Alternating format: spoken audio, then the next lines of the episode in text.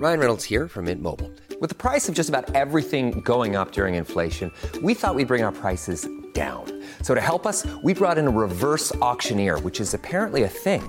Mint Mobile unlimited premium wireless. Ready to get 30, 30, bit to get 30, bit to get 20, 20, 20, bit to get 20, 20, bit to get 15, 15, 15, 15 just 15 bucks a month. So, Give it a try at mintmobile.com slash switch. $45 upfront for three months plus taxes and fees. Promo rate for new customers for limited time. Unlimited more than 40 gigabytes per month. Slows. Full terms at mintmobile.com. As a person with a very deep voice, I'm hired all the time for advertising campaigns. But a deep voice doesn't sell B2B, and advertising on the wrong platform doesn't sell B2B either. That's why, if you're a B2B marketer, you should use LinkedIn ads. LinkedIn has the targeting capabilities to help you reach the world's largest professional audience. That's right, over 70 million decision makers all in one place. All the big wigs, then medium wigs, also small wigs who are on the path to becoming big wigs. Okay, that's enough about wigs. LinkedIn ads allows you to focus on getting your B2B message to the right people. So, does that mean you should use ads on LinkedIn instead of hiring me, the man with the deepest voice in the world?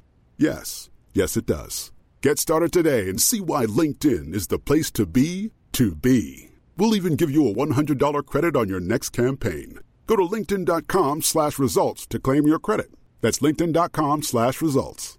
Terms and conditions apply. Welcome to the History Today podcast. This article is from the October issue of the magazine, which is on sale now. You can buy a copy of this issue from our website, from newsstands across the UK, or download our app, available on the App Store and Google Play. The Terrible Lioness. The ambitious Sikh queen, Jind Kaur, faced division among her subjects and the might of the British Empire. By Priya Atwal. Read by Greig Johnson. John Newmarch, a British solicitor, published a letter in the week before Christmas 1848 in the widely read Calcutta newspaper, The Englishman. It contained a searing indictment of East India Company policy.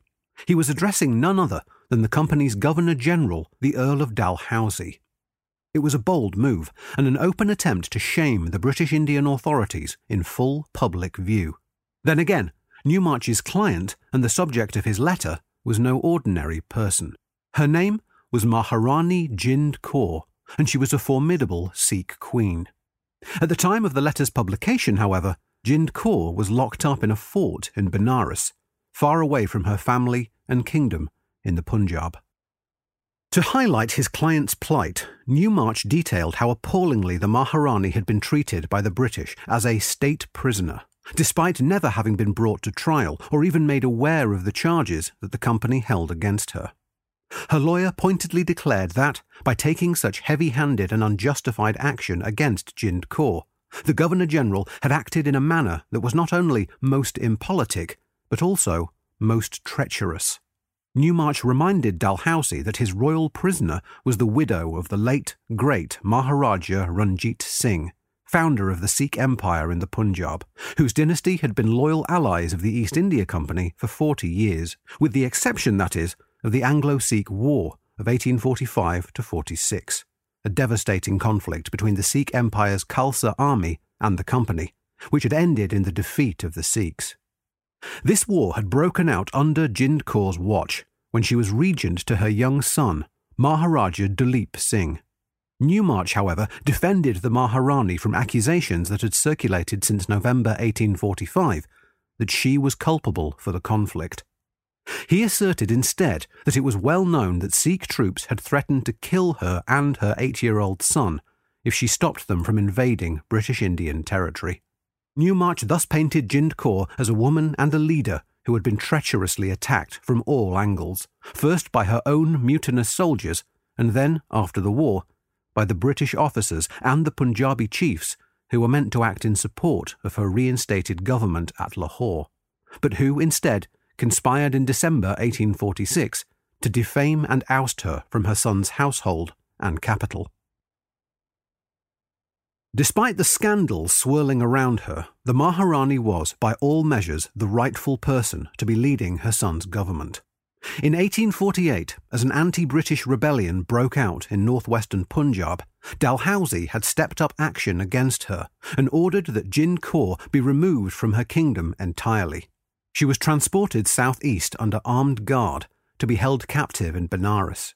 This action was taken despite the fact, as both Dalhousie and Newmarch knew, that British political agents had no hard evidence of the Maharani's complicity in the mounting revolt being led by Punjabi noblemen and the Sikh army's disbanded former soldiers against the company's control over Duleep Singh's government. In an extraordinary attack on the most powerful officials in British India, Newmarch's letter took aim at the Governor General's Council and poured scorn over public claims that their treatment of the Maharani was grounded in political necessity and liberality. He taunted Dalhousie directly, declaring that he was afraid of the escape of this terrible lioness. But who was Jind Kaur, and how did she become such a formidable woman? Rebellious and subversive as a woman and queen, Jind Kaur was born into a much humbler station in life in 1817. Her father, Mana Singh Aulakh, is believed to have been one of Maharaja Ranjit Singh's kennel keepers at Lahore. As Punjabi legend would have it, his daughter's beauty would be the reason for the Aulakh family's rise to power and eminence. When Jind Kaur reached early adolescence, her father reputedly began urging his master to take his daughter as a bride, arguing that her youthful beauty would keep him young in spirit too. The exact date of the eventual marriage between Ranjit Singh and Jind Kaur is unknown, but it is likely to have taken place sometime in the 1830s, when the Maharaja was in his 50s. At the time of her marriage, she would have been at the bottom end of the queenly pecking order, due to her relatively low birth and her youth. Ranjit Singh, while building up his new kingdom on the bedrock of the former Mughal Empire in Punjab, had already married around 30 women. It was only after Jind Kaur bore the Maharaja a son, Duleep Singh, in September 1838 that her standing grew within the inner rankings of the family's royal women. The royal line of succession for the Lahore throne was settled long before Duleep's arrival. The baby prince had six adult half brothers, who were well established in their princely careers. Ranjit Singh himself was a self made monarch who assumed a royal title in 1801. His multiple marriages with women from almost all classes, communities, and regions of his emerging kingdom provided alliances among the local families and political society of the Punjab, offering a supportive foundation for the ambitious Maharaja's empire building. By the 1830s, such marital connections became a means for ordinary families, like that of Mana Singh, to achieve considerable social mobility if they successfully landed the Maharaja or one of his sons as a groom for their daughters. Ranjit Singh's wives were not, however, shepherded into a courtly zanana or harem, only to be occasionally seen but never really heard of again. Though we have an unequal understanding of the lives and fates of the Sikh Empire's leading women, it is clear that they each enjoyed considerable economic and social power, commanding sizable incomes with which they built their own mansions in and beyond the capital Lahore, as well as patronizing artists, scholars, and religious institutions. These queens managed their own estates, supervised their sons' political education, and represented their dynasty in diplomatic relations within Punjabi society, even entertaining the wives of leading company officials. Their activities in turn lent legitimacy and authority to their husbands' burgeoning empire. Arguably, the greatest shock to the empire's stability came in November 1840, following the strange and untimely deaths just five days apart of Ranjit Singh's immediate heir, Kharak Singh, and his adult son, Noor Nihal Singh. Ranjit Singh's health was already failing by the time of his youngest son's birth, and the Maharaja died in June 1839, before Duleep reached his first birthday. Nobody expected Kharak or Noor Nihal Singh to die so soon, and their deaths ruptured the settled order of succession. A civil war ensued between contenders for the Lahore throne Kharak Singh's widow, Maharani Chand Kaur, and his brother, Prince Sher Singh. The brutal struggle and the eventual murders of the Queen and Prince left a toxic legacy for the royal rulers who followed. In September 1843, the six year old Duleep Singh was chosen to be king over his remaining four adult half brothers. It was clearly thought by the new political players in charge of the capital that he and his relatively inexperienced mother would be easy to manipulate. These were the vassal Sikh chiefs of Ranjit Singh's court, together with the parvenu class of his former ministers and the Khalsa army.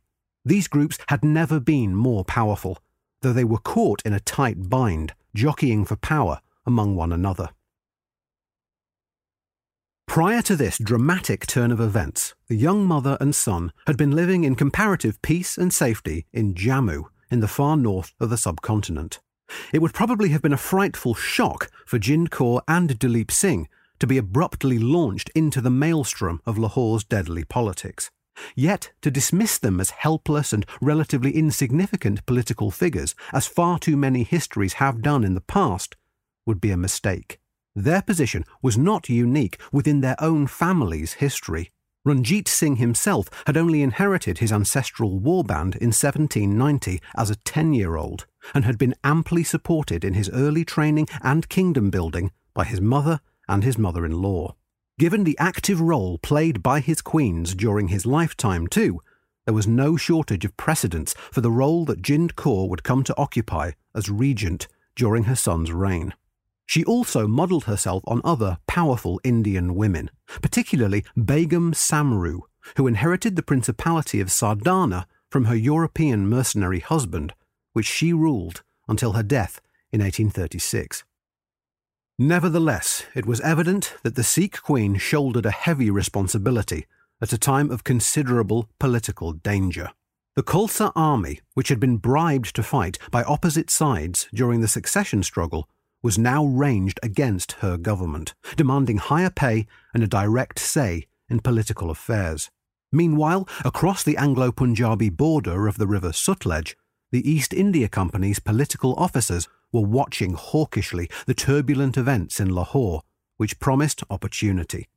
The Maharani and her soldiers grew perturbed by how, as courtly infighting plagued the capital and its environs, the British tightened their colonizing grip on the territories surrounding the Sikh Empire, annexing neighbouring states in Sindh and ramping up their military presence closer to the banks of the Sutlej.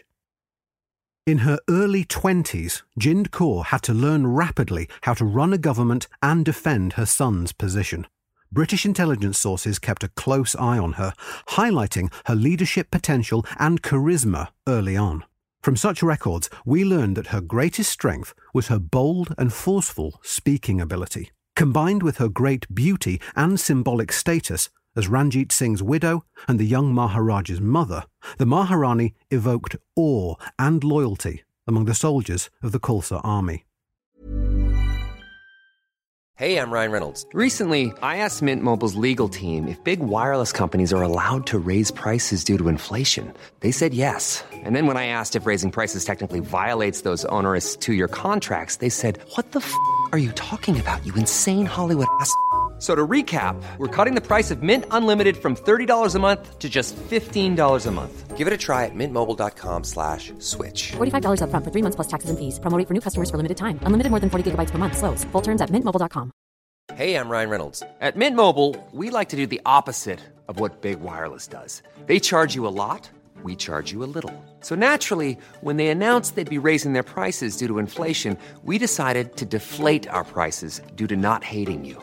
That's right. We're cutting the price of Mint Unlimited from $30 a month to just $15 a month. Give it a try at mintmobile.com slash switch. $45 upfront for three months plus taxes and fees. Promote for new customers for limited time. Unlimited more than 40 gigabytes per month. Slows. Full terms at mintmobile.com. Although her royal female contemporaries typically observed purdah, wearing a veil or sitting behind a curtain in male company, Jind Kaur would dispense with such protocol when she felt the situation demanded it, reportedly addressing up to 2,000 armed men openly on many occasions to keep the soldiers on side after they ousted their former generals and formed their own internal council. This was not to be a smooth relationship. Although the Maharani was popular with the troops, her ministers were not. Foremost among them was her brother, Jawahir Singh, who was her de facto prime minister, a role in which he proved unreliable. Jawahir Singh's answer to the problems facing his sister was to threaten an attack on British territory and then to order the assassination of two of Ranjit Singh's remaining sons, rivals to Duleep's position as Maharaja. When news of this murder reached the Khalsa troops, Jawahir Singh was summoned to their camp and brutally hacked to death in front of the terror stricken Maharani and Maharaja. This devastating event has long been at the heart of claims that Jind Kaur deliberately ordered the 1845 46 war with the Company in the vengeful hope that the British would beat and destroy the Khalsa army and offer a path to power. But Newmarch's letter was closer to the truth. As company intelligence privately recorded, the grieving Maharani knew that war with the British would be fraught with risk, but was powerless to prevent it. During the earlier succession struggle, the legitimacy of female power had been questioned and challenged by Sher Singh in his campaign against Chand Kaur in order to strengthen his own claims, as he was known to be an adopted rather than natural son of the late Ranjit Singh. Such conservative, misogynistic views lingered in certain sections of the Khalsa army and fueled a growing impatience with Jind Kaur's authority. This tense situation was inflamed further by Raja Gulab Singh, a disaffected, ambitious general and courtier. Gulab Singh covertly bribed and pitted the soldiers against the Maharani, instigating them to clamour for war against the British, while also secretly promising his support to the current Governor General, Henry Hardinge. Jind Kaur was pushed into a war that she did not want, but for which she would take the blame. At the war's end, in March 1846, the Maharani's battered government was saddled by the company with onerous treaty demands, a heavy indemnity, and instructions to radically reduce the size of the Khalsa army. She was left with just one third of her kingdom to work with. There was no way that she could achieve these treaty demands within the deadlines imposed by the company. Even more crucially, Hardinge and his deeply misogynist man on the spot, Henry Lawrence, did not want the Maharani to remain in charge. By December 1846, they had won over enough prominent Punjabi chiefs to write her out of power, installing Lawrence as resident and head of Duleep's government. The Maharani, however, refused to be sidelined. She believed it was her right to train her son and manage his government, and so continued to be involved in political matters by receiving ministers in her private apartments. Suspicious and competitive, Lawrence portrayed this as treasonous meddling and sexual debauchery and worked to have her ousted from Lahore. Within a year, she was exiled to the countryside. This act, though supported by a group of government ministers, sent shockwaves through the former soldiers and Punjabi chiefs alike. It seemed a worrying step closer to British dominance.